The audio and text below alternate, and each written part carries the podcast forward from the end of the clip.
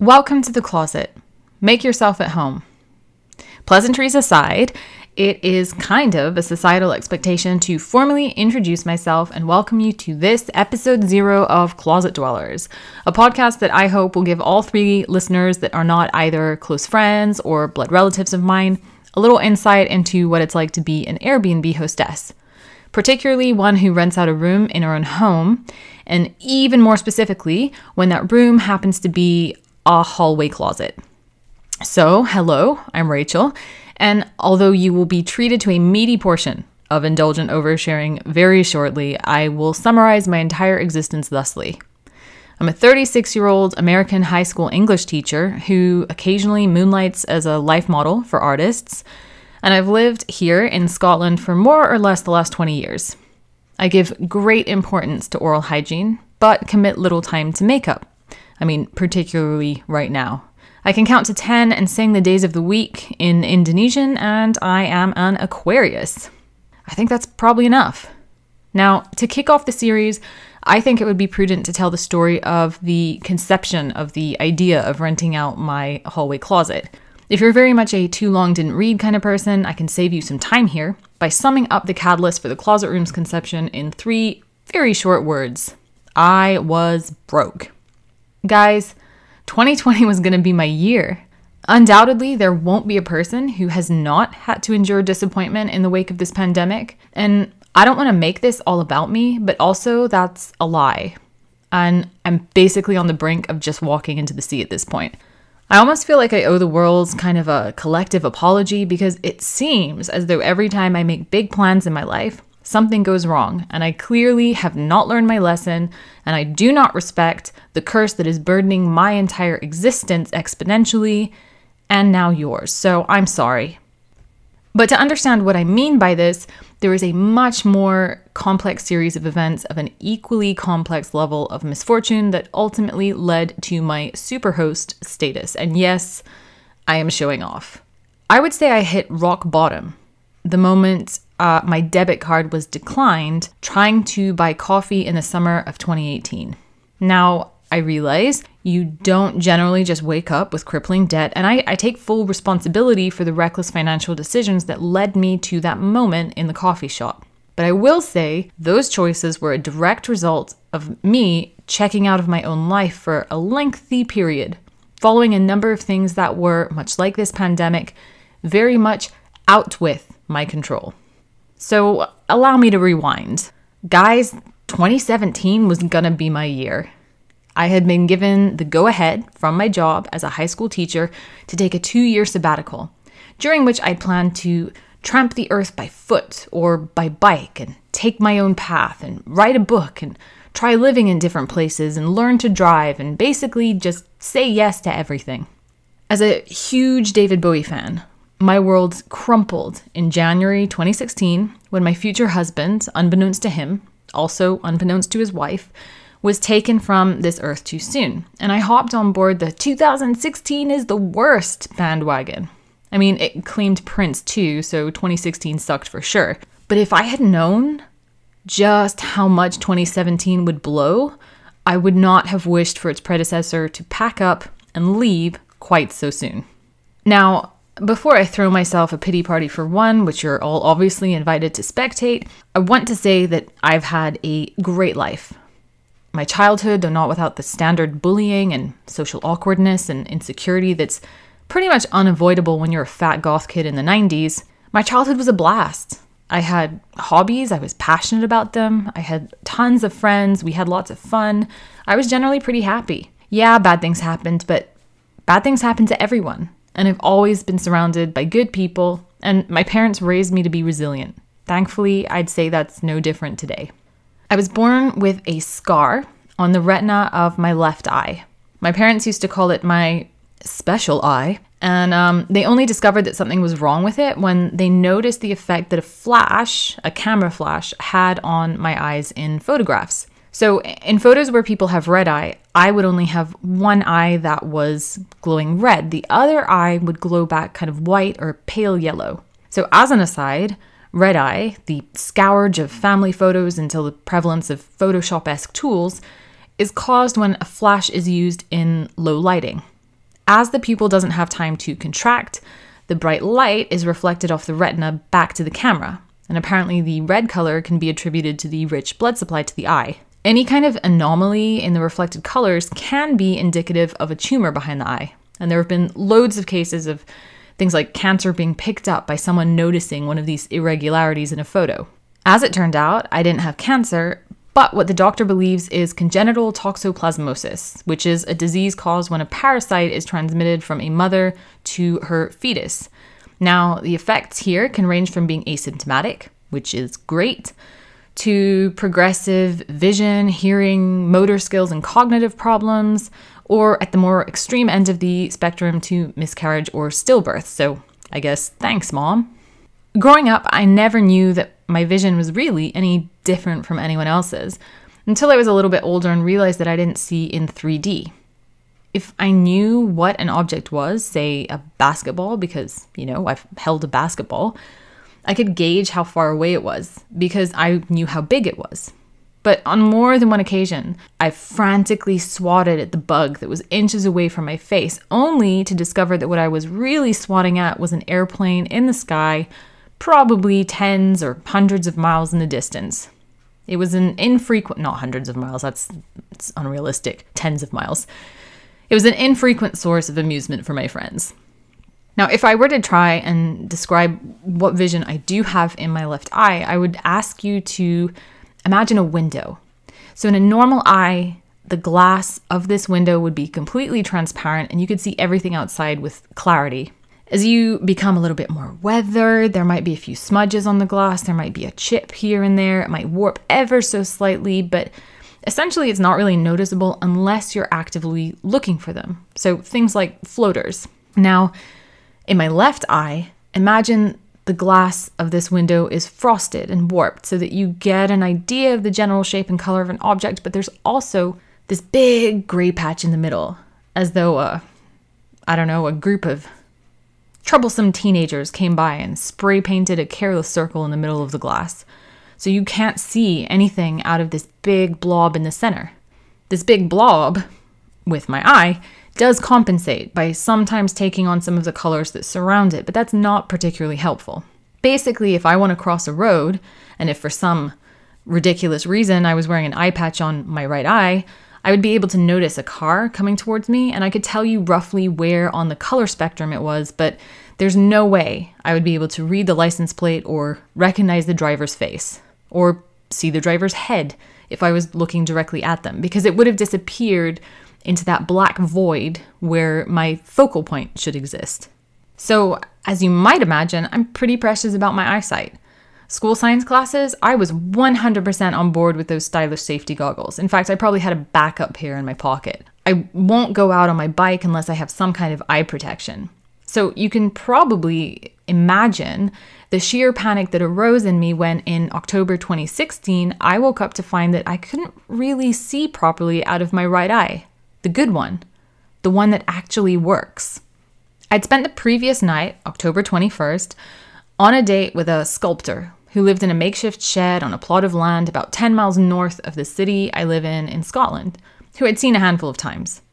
I had suggested spending the night at his place because the Orionid meteor shower was meant to be at its peak that night, and I have a pretty healthy obsession with outer space and stars and nature. And living away from city light pollution, his place would have been ideal for stargazing.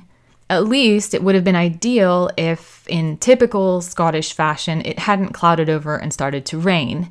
Now, unwilling to give up, we had a look at the forecast online and we ended up driving nearly an hour and a half inland to chase what we thought would be a clear patch of sky.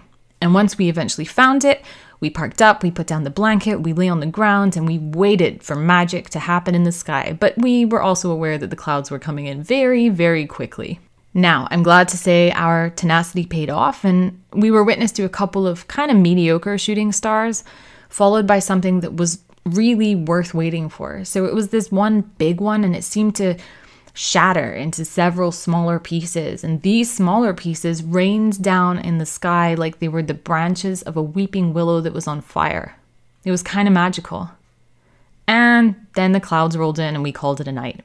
When I woke up on the morning of October 22nd, and I looked at my phone to try and see what time it was, the bright light from the screen was really, really uncomfortable to look at. It seemed difficult to focus on, on the text on, on the screen.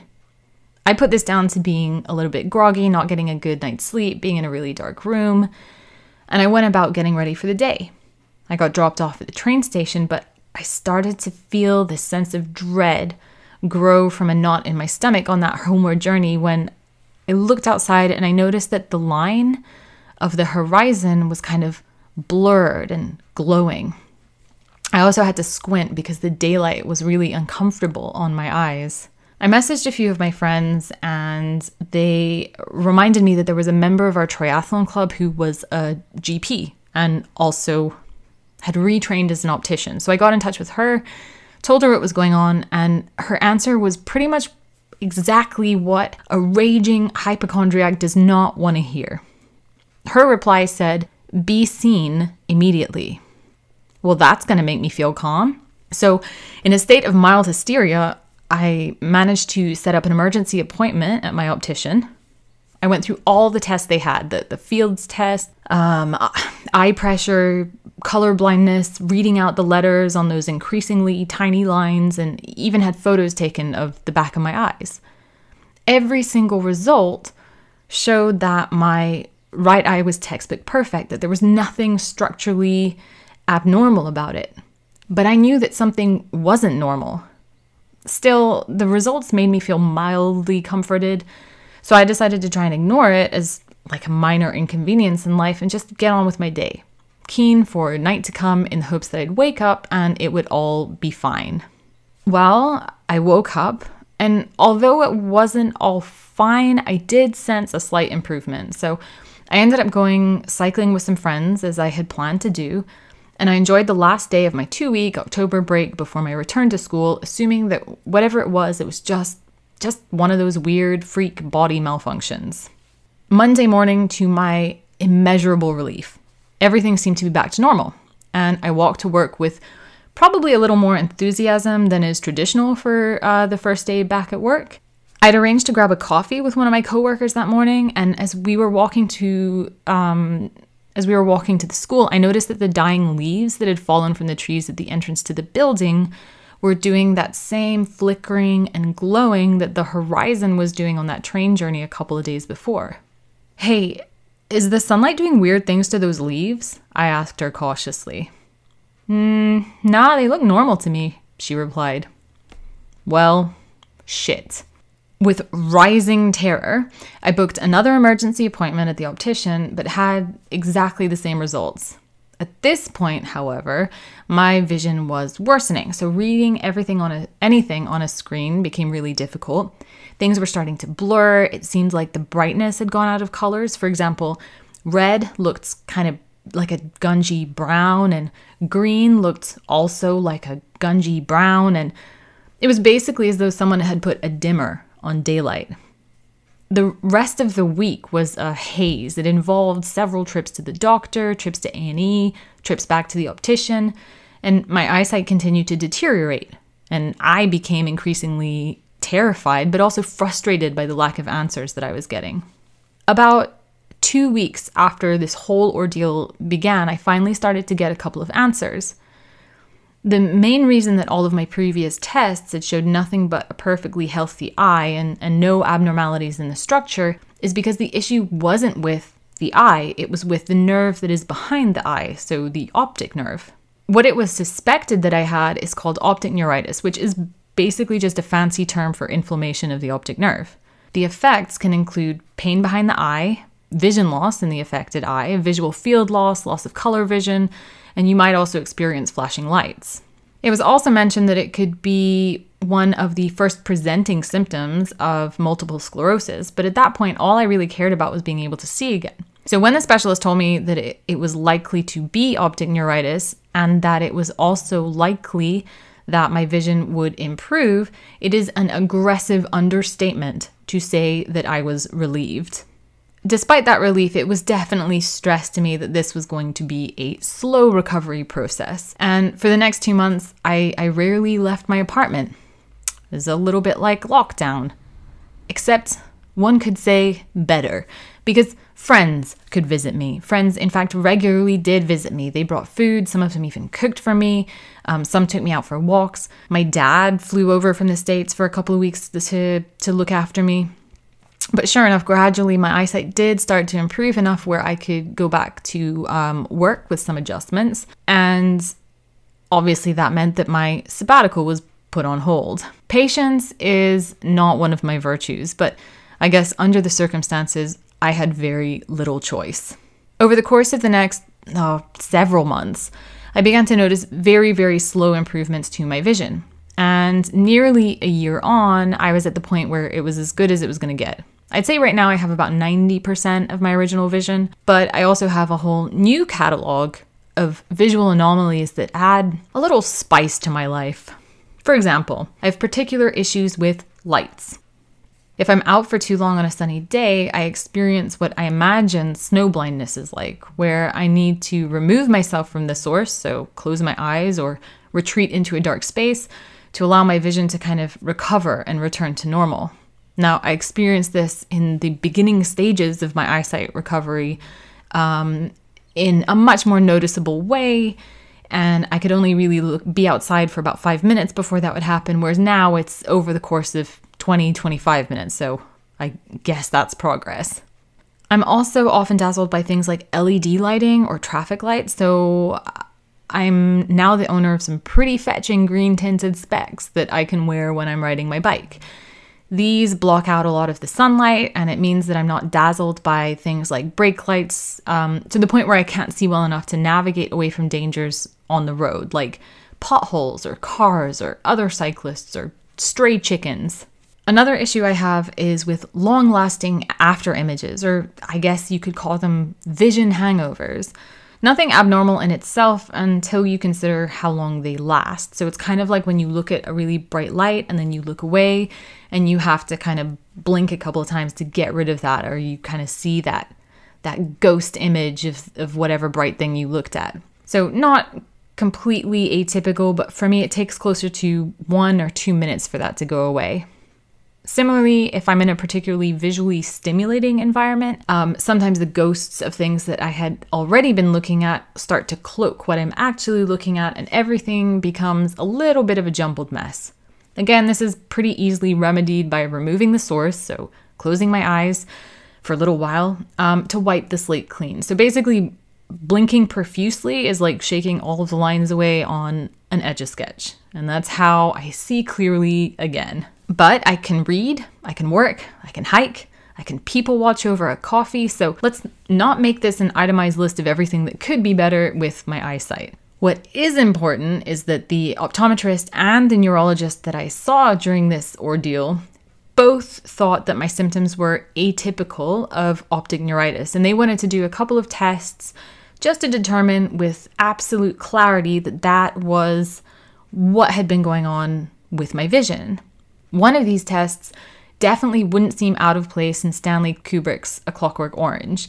It basically involved putting electrodes on my head and, most notably, in between my actual eyeball and my upper and lower eyelids.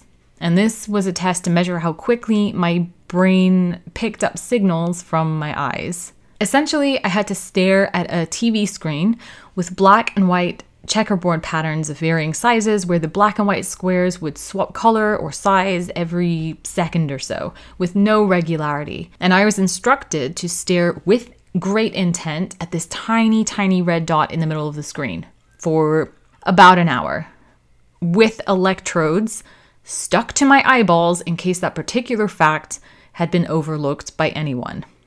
The result was that yes, there was damage to the optic nerve, and yes, signals were reaching my brain at a delayed pace. And this is when my soiree with a neurologist became a little bit more somber and the topic of multiple sclerosis resurfaced. Now, John Steinbeck writes in East of Eden that there's more beauty in truth, even if it's a dreadful beauty. And believing in the beauty of truth, I opted to get tests done, which I was told could do one of two things. One, positively confirm a diagnosis of MS, or Two, nothing useful at all.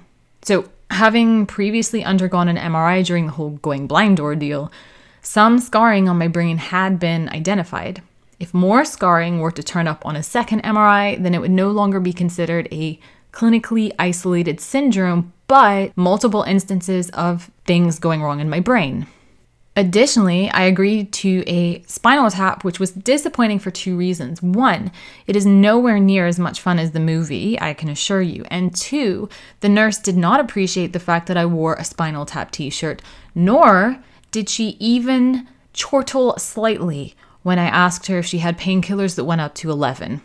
Anyway, the results of both tests were eventually revealed to me on September 11th, 2017, when I received my official diagnosis of multiple sclerosis.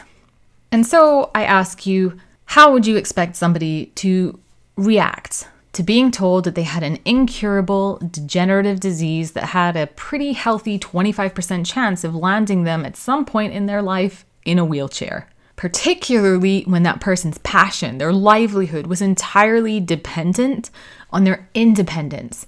And when traveling and hiking in remote locations and not being in a fucking wheelchair was what they were all about.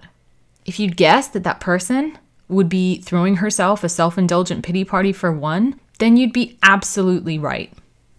The truth is that I'd had time. I'd spent the months leading up to that diagnosis mentally coming to terms with the fact that I probably did have MS and I was kind of okay with it. It meant that I had an answer to what had been going wrong with, you know, various things my vision, more recently, my balance. And this knowledge was helped not least by realizing that it wasn't motor neuron disease like Stephen Hawking, which is what I had originally thought I'd had. And having just watched Theory of Everything, I'm not ashamed to admit that there were one or two moments spent ugly crying in the shower where I was basically trying to come up with a five year plan or like a hit list of everything I wanted to do before I became too feeble. And anyway, very, very happy to realize that that is not what I had. Now, I've always been impulsive and stubborn, and at times a firm believer that the best solution to a problem is ignoring it because it makes it go away. And so in the run up to this diagnosis, what I had planned was a hiking trip with my my buddy Lauren during the summer. Now, I remember having gone to Mount Rainier as a kid, and I remember thinking it was one of the most beautiful places that existed in the world. And so I had convinced her to book flights to Seattle, and what we had planned to do was fly into Seattle, stay at my high school friend's ex boyfriend's little brother's apartment on a sofa uh, to save money, obviously, and then go hiking for four or five days around Mount Rainier and then somehow get to Portland where we would work out accommodation for a couple of days. I had a, another high school buddy who lived there with his wife, and we'd kind of tentatively worked out a plan to stay there. It was going to be an adventure. It was going to be an adventure that was going to be cheap. And it was mostly going to be cheap because we were going to be sleeping in my tent. Now, this friend had never been camping before, and I wanted to reassure her that it was going to be absolutely fine. So, another mutual friend of ours was having his stag party, and we were invited along. And part of that involved camping, but more like diet camping. So, it was at a plot with really flat lands. They had showers with warm water, places where you could wash dishes. It was literally 200 feet from a pub. Like, it could not have been more civilized. And yet I could tell the next morning that everything about camping she hated. But I was not going to make it easy for her. And so I could tell she wanted to speak to me about the trip that we'd already booked and paid for. And I thought, again, I'll ignore the problem. Anyway, eventually, as this camping holiday got closer and closer, she had to tell me that camping is not what she wanted to do. And and so I said, "Look, I know it's fine and I don't mind." I said that she could help me by driving me out to the middle of nowhere and then in 4 or 5 days we would arrange for me to be picked up and I would just go and do it by myself and she could do whatever she wanted in Seattle. Now, she wasn't particularly happy with this, and she said, You know what?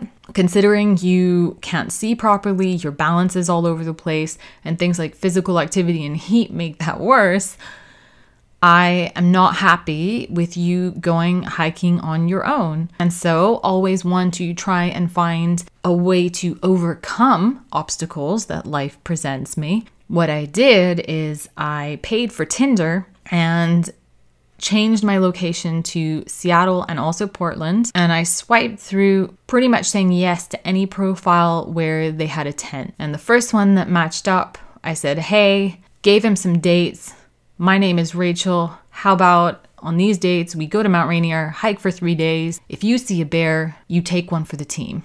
And he seemed very receptive to that idea. Fast forward to the trip to Seattle, and I ended up meeting him in a bar the night before. We looked at a map, we worked out that we probably wouldn't hate each other, and actually, we got on really, really well. So, much to my friend's horror, I still went on this hiking trip with a person that I'd never met before. But you know what? I didn't die. We did see bears. He did remind me that he had offered to take one for the team. That was great. And we have kept in touch. So after Seattle and Portland, that is when I went to Houston to see family. And it was a trip I'll always remember fondly because it seemed like for the first time in over a decade, for reasons I won't go into here for the sake of brevity, but for the first time in over a decade, my family was an actual family again. Now, my standout memory from that trip was a road trip with my little brother on his day off from work. We had decided to make the most of the day and we were going to get up at 4:30 a.m. to take a road trip to a place called Enchanted Rock, which is somewhere that we went as kids and climb it. Both of our parents told us it was a dumbass idea, on account of my brother's piece of shit car being liable to break down. But we put a lot of that down to um, them being particular. Them, I say them. We put a lot of it down to my mother being a compulsive worrier. And at 8 a.m., when our worrier mother sent us a text message to say, Hope you're having fun, love you, we could only really laugh as we sat in his broken down car at the side of the highway as we waited for the tow truck. We made it to Enchanted Rock in a rental, and eventually my brother managed to pick up his car and drive it back to Houston, but that's after I had flown back home. And despite everything that went wrong, there's nothing that I would change about that day. To, in a way, put less strain on my mother's nerves, my brother and I decided that he would accompany me for at least part of my delayed but freshly updated sabbatical plans, which were hiking the PCT in April 2018. Although heat, fatigue, and physical stress made my MS symptoms worse, so to clarify, these being poor vision and lack of balance and leg weakness, my mother was perhaps understandably nervous about my planned trip into the wilderness for an extended period. The idea of my brother being my chaperone would probably help her relax a little. You guys, 2018 was to be my year, but this time, not just mine, my brother's too. Sure, I'd had to wait a little over a year, but that was just to make this whole thing that much sweeter. But then something happened, and suddenly none of that mattered anymore. On October 22nd, 2017, exactly one year after I woke up with bad vision, I received a text message from my mother. All it said was, Are you home? It's urgent. I need to talk to you. That's never a good sign. I'm still not ready to talk about what happened in great detail because I think, in a way, I'm still kind of processing it. My brother's death not only broke my heart, but it broke my spirit, something I don't think I've ever experienced before. Although I remember the 18 months following his death clearly enough, I don't recognize myself in those memories. And I'm amazed at times that I didn't push away all of my friends with my toxic negativity and my nonchalant disinterest in everything I once enjoyed. To anyone who's been in a similar place, it's maybe easy to see how a total disinterest in your own well being can extend to your finances. It's taken a long time, but in the last year or so, I've finally been able to start appreciating life again, looking ahead, making plans, feeling joy, taking care of myself. And taking care of myself has extended to slightly less exciting things, like bills. But slightly less exciting things like bills and putting my life on hold, you know, just for a year, it'd be worth it. I went back to teaching, although I admit that I was probably not at my best. I also took some life modeling gigs and I waitressed over my first summer back. But my debt was not disappearing as quickly as I needed it to, and so, despite very serious concerns from my friends, I came up with the idea of renting out my closet on Airbnb. You guys, 2020 was going to be my year. One of my PCT buddies from the heavily condensed trip that I took as part of my grieving process had arranged to come and visit in April. I booked a 30 day, 200 hour yoga teacher training course in Barcelona in June.